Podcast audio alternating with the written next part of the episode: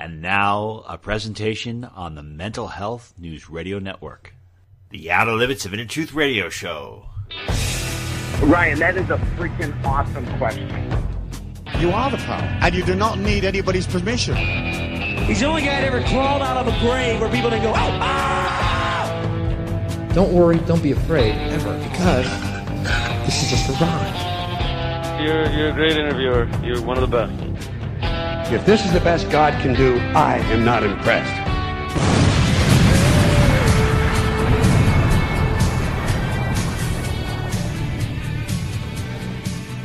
Good evening, everyone, and welcome to the Outer Limits of Inner Truth Radio Show. OuterLimitsRadio.com. I'm your host, Ryan. So, if you live in the U.S. and you've been going to the grocery store lately, have you noticed that your grocery bills probably increasing by 40 or 50 percent? You turn on the news, you listen to what the government's telling you, they're like, oh, well, this is just uh, temporary inflation, transitionary inflation, and then just temporary because you know there's no way this is going to turn into hyperinflation. It wouldn't have anything to do with all the money printing that they've been doing at all, would it?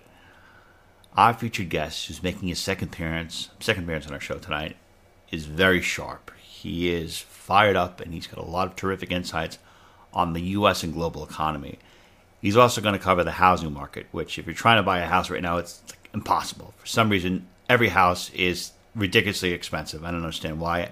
Maybe it's something to do with inflation. He's also going to look at places and industries that you might want to consider investing in.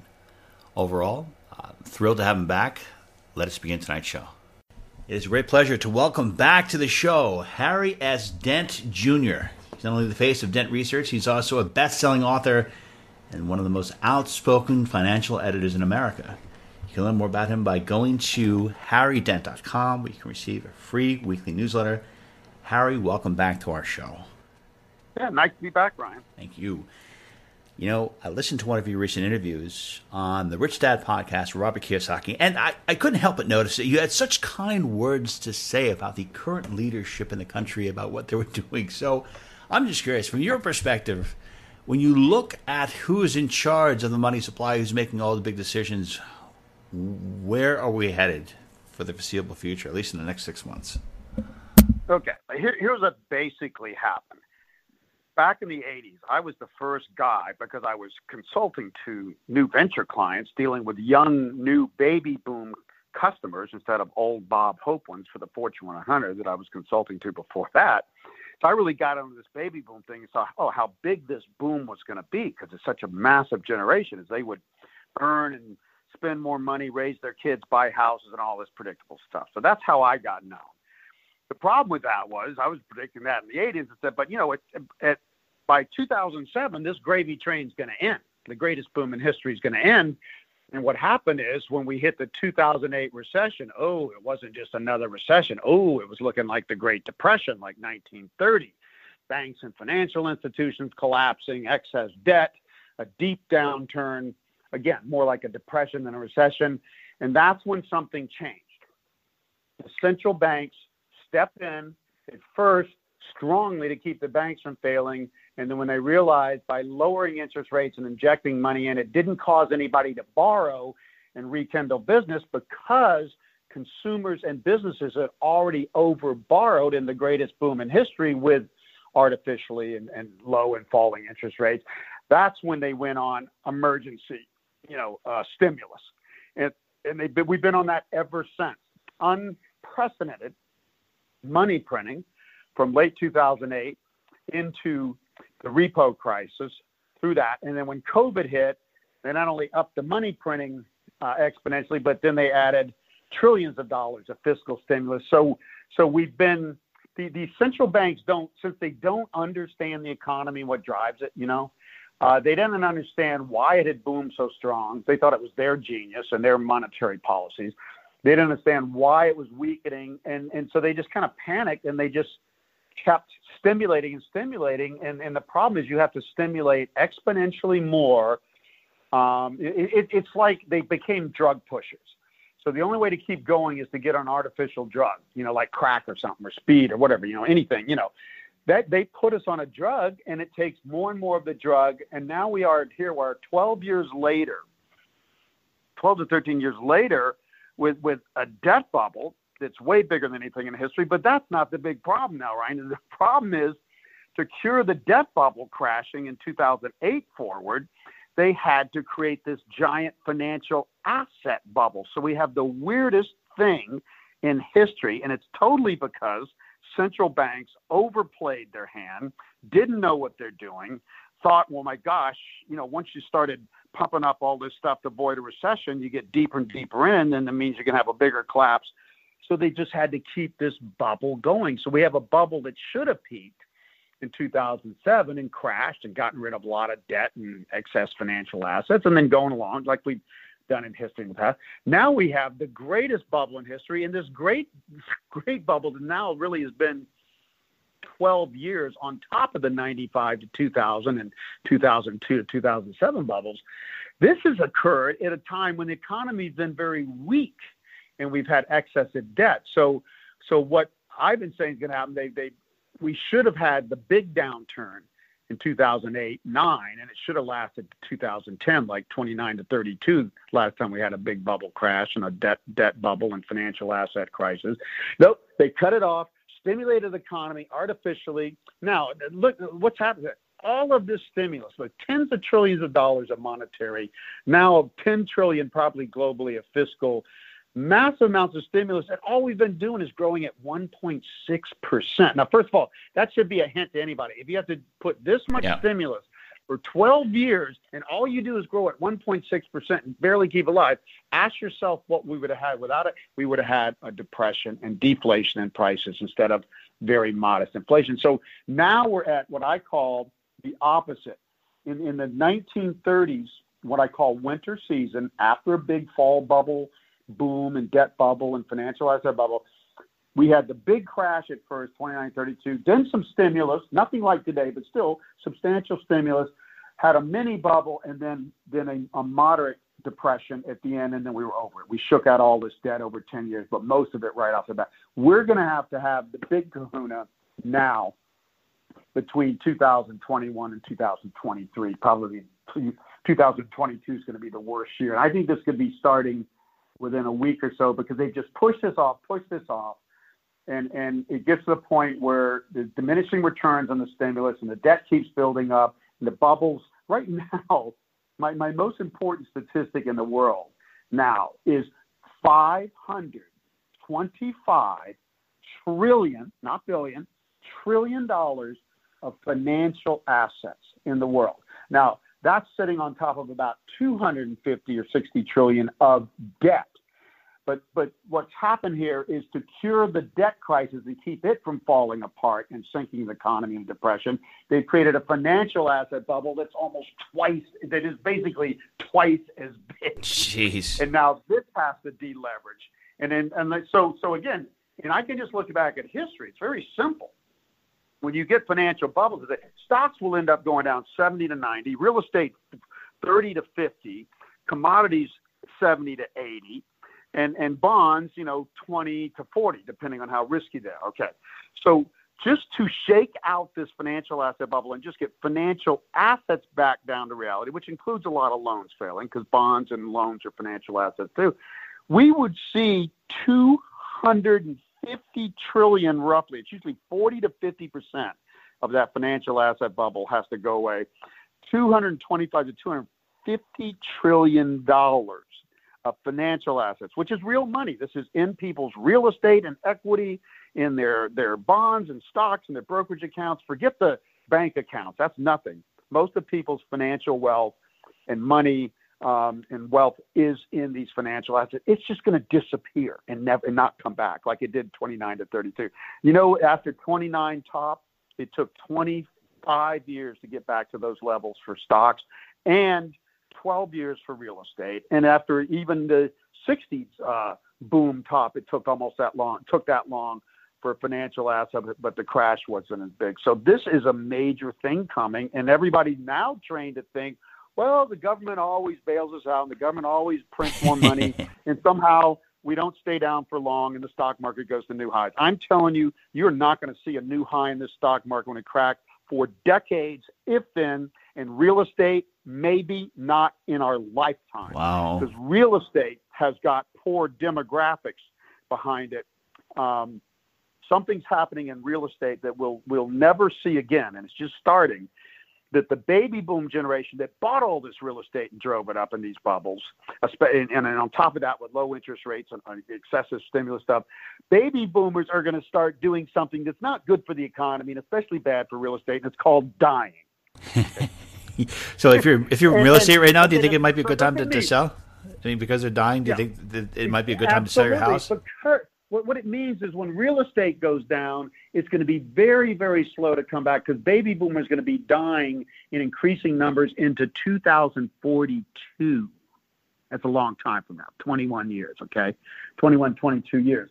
So, so it means when the millennials come along, when, and they'll be coming along a couple of years from now, driving the economy and buying houses again, their demand for housing is going to be offset by the selling of baby boomers. So their spending will still drive the economy up, just not as strong as the baby boomers and not for as long. But housing is going to be different. Most other any any area of the economy, what I do, peak spending 46, 47, 48, depending on the country. So I can lag forward the birth index and the demographics for that peak spending and say, here's how big and how long the boom. I can do it for housing. I can do it for automobiles, anything, even for financial assets like stocks and people, you know, retire. Housing is the one where I have to not just have a lag for the peak spending, I have to subtract the dyers. So I have to have peak buyers, which is 42 today for real estate, and I have to subtract the the dyers at at uh, 79. Okay, I, and when you subtract the baby boomers dying, real estate basically will fall and have very little upward momentum for decades. So so stocks will come back in the next boom, maybe to something like these levels, probably not quite because it's so bubbly. Real estate will never be the same. That's one of my quotes in my books now in my Okay. newsletters. Real estate will never be the same, and everybody's trained to think, and especially with the stock price, they think, well, real estate always goes up because they ain't making no more of it. And there's more people. No, in the developed countries, there's less people. Ask Japan, whose real estate peaked in 1991 and is still on the floor 30 years later. Jeez. So if you're in the process of buying a house right now, do you think it might be worthwhile to sit on the sidelines for maybe two years, or do you think? Absolutely. Now, by the way, I have to, to do uh, be honest. here.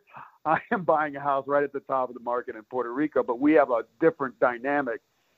Puerto Rico has all these affluent Americans moving in for these tax advantages, which are off the charts uh, attractive. And, and so the gringo parts of Puerto Rico are booming and probably will boom until they cut off this tax program. But I wouldn't, if I was sitting in Miami or New York or San Francisco or LA, some of the most overvalued places, uh, yes, I would not buy real estate. And, and my best way to judge this, very practical, since real stocks go all up together and real estate booms kind of different times and different degrees more because of the quality of the area and stuff. Look at your real estate. Number one measure, what was it worth at the bottom of the last recession? And remember, real estate stocks bottomed in early 2009, but real estate typically bottomed between 2011 and 12. What was it worth at the last bottom? That is your minimum downside from my point of view. So you look at that and say, okay, oh yeah, I got this, I bought this house for 300. Now it's worth 500, but oh, it was worth 250. Ooh, and at the last spot, oh my gosh, I could lose 50%. Now, if you're in Omaha and you look at that statistic and it says, oh, well, yeah, it's only gone up, I, I would only lose 10 or 20%, I'd say, okay, fine, buy a house. Don't worry about it. If you're in the areas, the greater the bubble, the greater the bust, and that's typically the Northeast and, and the West Coast and, and, and some of the bigger cities and stuff, that's where you have to really be cautious. And in general, this is going to be a reset in real estate back to reality. Stocks again in a in a bubble in a long term bubble crash, and you have to go back 29 to 32 to see such, such a thing. Okay, the, the the real estate will go down 30 to 50 percent, and stocks will go down 70 to 90 percent. So this is not. It, it, I hate to say this, right? now. I have to tell people this is not a time to listen to your stockbroker or financial advisor. These people do people keep them on the right track most of the time. They are not going to see a reset this global this across asset categories. They're going to say, oh, yeah, but we have you diversified. We got you in bonds and real estate and these stocks and defensive stocks and global stocks. Forget it. Look at 2008 and 9. Ask yourself what didn't go down and look back at the little flash crash we had when COVID first hit and it looked like an instant depression. Everything went down except for the highest quality AAA corporates and, and 10 and 30 year treasury bonds. Everything else went down corporate bonds, gold, stocks, real estate. So it's, it's this is a time to get out of the way and let it happen. You're going to have to wait a, a couple years to start buying anything again. And I know this sounds rash, but history says this is a once in a lifetime event, and that's precisely why nobody's going to see it coming, particularly your financial advisor. I, I don't know what's going to happen. Harry, in our last conversation, which is about two years ago, you actually said something that's had a lasting impact on me, and I want to bring it to the audience's attention because you had discussed about not only were you passionate about the financial markets, but you were passionate about all t- different types of periods in history, and you're even interested about space. So the fact that you were so passionate in, in studying beyond uh, financial markets, I thought that was really fascinating, and that piqued my interest. And I started doing the same thing. I started looking at patterns in history to try to gauge what was going to happen today. And that being said, it led me to um, you know, look at really examine some of the work of other people like Gerald Celente, Dr. Ron Paul, Robert Kiyosaki, yeah. and then there's also yeah.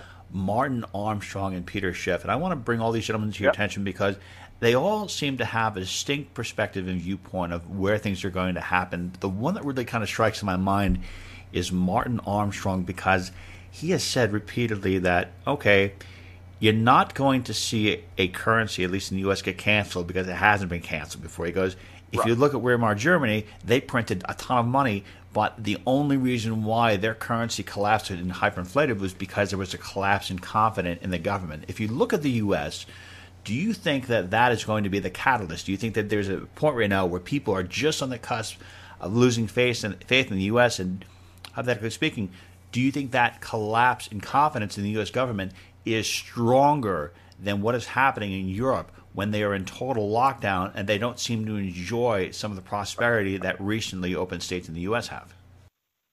Well, I'll give you a couple answers to that. The first question is look back at the mini depression, the temporary depression, which would have turned much worse without this massive stimulus. What currency went up? Let me think. Oh, it was the U.S. dollar. 27%. Oh, what did gold do? Oh, gold. Gold is the ultimate currency. Down 28% in 2008 when the shit hit the fan, okay? That's the truth because this is a reset of all financial assets. You think stocks have bubbled? Yeah. Real estate's bubbled? Yeah. Bonds have bubbled with unprecedented low interest rates pushed down by governments artificially. Well, gold has bubbled. Gold bubbled up as much as stocks when it hit, you know, 2089 and in 1934 before that, and it crashed 50%, and it's bounced. It's going to crash again. All financial assets are going to go down just back to reality, a little lower at first, just to overreact. But and what happens when that happens is people are going to go to the best currency and to the best bonds and cash. That's what it's going to be. So cash is going to be king. U.S. dollar is drifting down right now, will drift down probably in the early stages of this downturn, like it did in 2008, till people realize, oh, oh, oh, no, the government's losing control. Oh, oh, this is going to be worse than 2008. Oh, banks are failing again. Oh, they, they, they can't even bail them out this time so bad.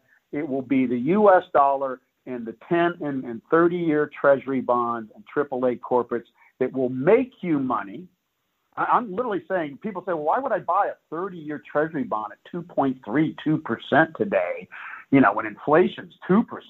It's because those rates are going to fall to near zero and they've locked in that 2.3% for 30 years. And if you calculate what ha- I calculated what happens if that interest rate falls not to zero, the 10 years will fall to zero, but let's say 0.4, 0.5% from 2.3, 2.4 today, it's over a 40% return for holding that bond, not from wow. the interest, but from the appreciation of a bond that is paying you 2.3% when no, nobody else can get more than 0.4 on a treasury safe risk bond. So that's the safe haven. Everybody's telling people, oh, gold's a safe haven because it's the true money and people will flee the US dollar. They are not going to flee the US dollar. There's not enough gold to back and, and do transactions. It's never going to be the primary money again. And then they say, oh, Bitcoin's the safe haven. It's the new currency. It it can be the next gold and can be the backing of new digital currencies, but it's not. It's in its infancy stage. Bitcoin. The best way to look at Bitcoin, just like the dot com stocks, and by dot com I mean the late stage internet retailers like Amazon that came out of nowhere and, and Webvan and tons of them that failed. The, the 90s bubble in tech stock and internet, that was broader internet. It was the dot coms that came at the end and really bubbled up and crashed 95%. That's what Bitcoin and crypto. It is the beginning of Internet 2.0, the digitization of all financial assets in the world, the Internet of finance and money, which is a big deal ultimately, but it's in its infancy. And you have a baby bubble like the dot coms from late 98 to 2000, and they crash, lead the crash. And then you have the daddy bubble that goes into now. Well, we, we are, we're about to see the dot com bubble burst. Bitcoin will be the worst place to be. And I'm going to be the first one to be playing the trumpet and buying it when it goes down to something like 4,000. Because it's probably going to go to half. I agree with Cathie Woods long term to become the gold standard and to build enough to become the gold like backing of a whole global digital system that transcends countries, which is what we need to have ultimately it would have to be worth half a million to a million dollars. But it, it's going to go, it's going to crash first, and then if it survives and proves to be survivable uh, in Ethereum and some others, and, and some of these will, it'll be the next big thing. So, and you have this dimension. I think you meant, you know, like space. You know, space. people say, well, how much can you do at space? Space is the next frontier in technology too. So I'd be looking buying the most leveraged technology places like the crypto space and Bitcoin and block. It's really blockchain, and and things like you know the successful ventures in space. That's going to be the leading edge of technology. Internet's going to be everybody's going to have internet. Yeah, it gets better and better, but that's the new frontiers um, in technology. And then the other thing in developed countries, it's going to be aging. So if you're in things like pharmaceuticals and vitamins and health and and, and nursing homes. My number one sector for developed countries uh, is nursing homes. They will not be able to build enough nursing homes because it's the last thing the baby boomers are going to do in healthcare and in real estate. Uh, it's a real estate play and it's a healthcare play because nursing homes, the life, you know, average death is what 79 or life expectancy 79, but nursing homes are full of people, mostly women, late 70s into mid 80s uh, and, and they peak about 84.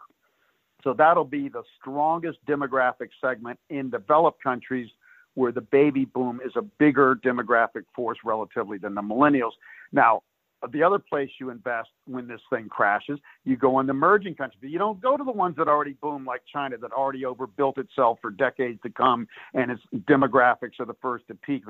You go to Southeast Asia, you go to India, a lot of places, but those are the two primary places they're going to outperform. So you get out of stuff now, you get into safe bonds, that sort of stuff, and then you buy the best tech sectors that, that will have gone through their baby bubble emerging stage and are now ready to move mainstream like the internet did uh, in, in the 90s forward and automobiles did and you know in uh, um, after the great depression 42 to 65 and things like space you know, so so you get in the leading sectors, cool. and then you'd have a diversified portfolio that can boom like crazy again. Excellent. Well, I, I'd be really interesting. I had no idea about investing in nursing homes, nursing home development space. That that's fantastic. And um, I wanted to circle back to something you just said about Bitcoin, about dropping down to four thousand. I learned a very painful lesson about Bitcoin. I bought a little bit about it I think I saw it at fifty five thousand. I went to fifty thousand. So I said, oh, you know, maybe there's a little bit. So I, I bought some, and then it went down to like thirty thousand. But then I also thought yeah. about it. I'm like, well, I just spent some money on Bitcoin, but then I also bought some silver coins, and I have the silver coins. That they're, you know, even if I didn't, even if the silver went to like zero or something, there's still intrinsic value in silver. So yeah. I, I just kind of curious, like uh, because gold and silver have intrinsic value why do you do you think that uh, Bitcoin would, would carry, I guess, the same kind of weight, or relatively okay. speaking, Here's remote the difference. They're still primarily you look at history, and and and and and, and you got to say more so now that they're no longer directly monetary. I mean, we used to have silver coins and gold coins, and gold actually backed currencies. Okay, that is no longer the case. Okay, so that's gone, but they still have that, some intrinsic values of commodity, and they have that monetary thing. The way it actually works out, and again, 2008 is the best example. The commodities were the first to peak and crash the hardest. They already saw most of their bubble burst uh, from mid 2008 into 2009. Okay, um, gold. The difference is most commodities went down 75 percent. The whole commodity index. Gold only went down 45 to 50. Now silver is always more volatile so gold went down more like the commodity index, but less than it would have relatively. silver is one of the the most volatile commodities and metals. So that's the way I see it. Gold and silver are doing pretty good right now. They may continue to edge up in the early stages of this downturn, but that's what they did in 2008. They edged up thinking, some people thinking bonds are good. They edged up at first to uh, gold and stuff edged up. But when, when, when things went down, it was the bonds that really spiked and were the safe haven and gold and silver. Gold went down 33% in two months and silver went down 50 at the worst of the crisis. So they hold up better in the commodity complex. And in the next boom, I, I see, in, you know, commodity cycles are 30 year thing. Generation cycles are more like 40 years. Uh, technology are more by like 45 years. But the next commodity cycle will be roughly from 2023 into 2038 or 40. And I think that gold will do particularly well, not as good as Bitcoin or something, okay, which actually does become the real monetary gold standard if it does the right things and then blockchain. But it will be a, a commodity that has increasing value um, intrinsically, and particularly because there's two countries that are quite sizable love gold and silver, but particularly gold. And, and China and India are the two biggest consumers of gold. I think they're like half the consumption, just those two countries. And, and it is. It's a little bit for investment, but it's more for use.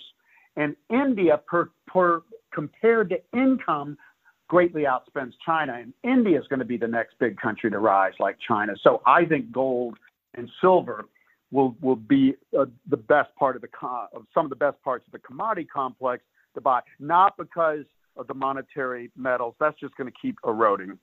Gold cannot is too clunky, too limited to work in a world economy that's way bigger than in the past and and and growing faster. Gold has outweighed. It was the monetary standard for a long time. It's seen its day, and I've been saying this for a long time, not just recently. So I think gold holds up better. If, if, if I did have to have some commodities in my portfolio, I'd say, okay, I'll take the gold and not the silver.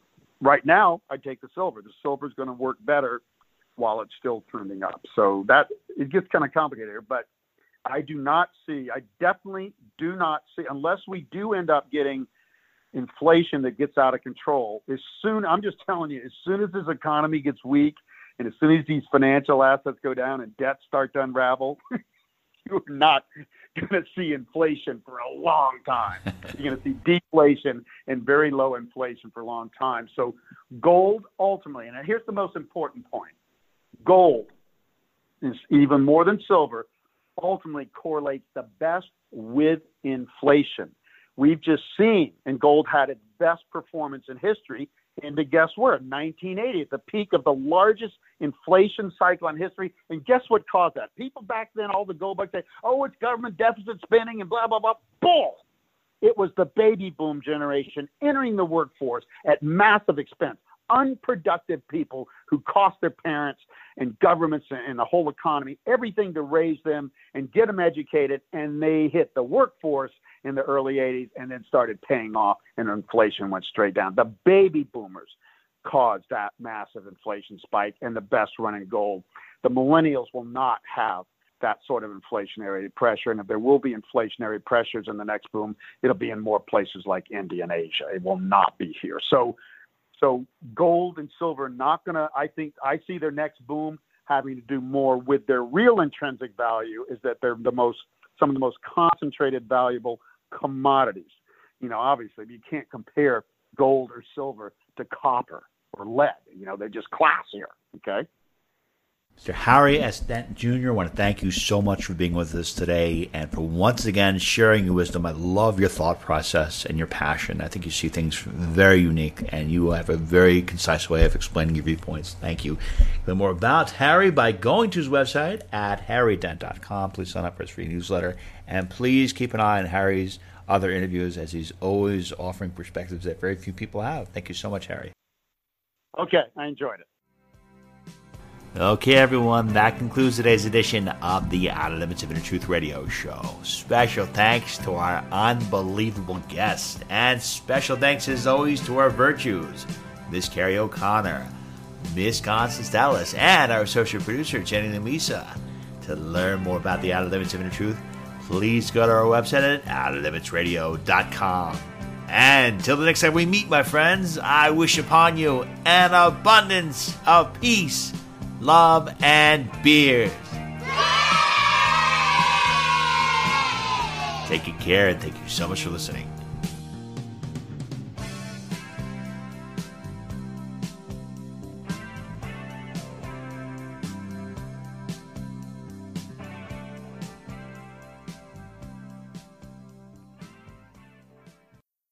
Say goodbye to your credit card rewards. Greedy corporate mega stores, led by Walmart and Target, are pushing for a law in Congress to take away your hard earned cash back and travel points to line their pockets. The Durbin Marshall credit card bill would enact harmful credit card routing mandates that would end credit card rewards as we know it. If you love your credit card rewards, tell your lawmakers hands off my rewards. Tell them to oppose the Durbin Marshall credit card bill.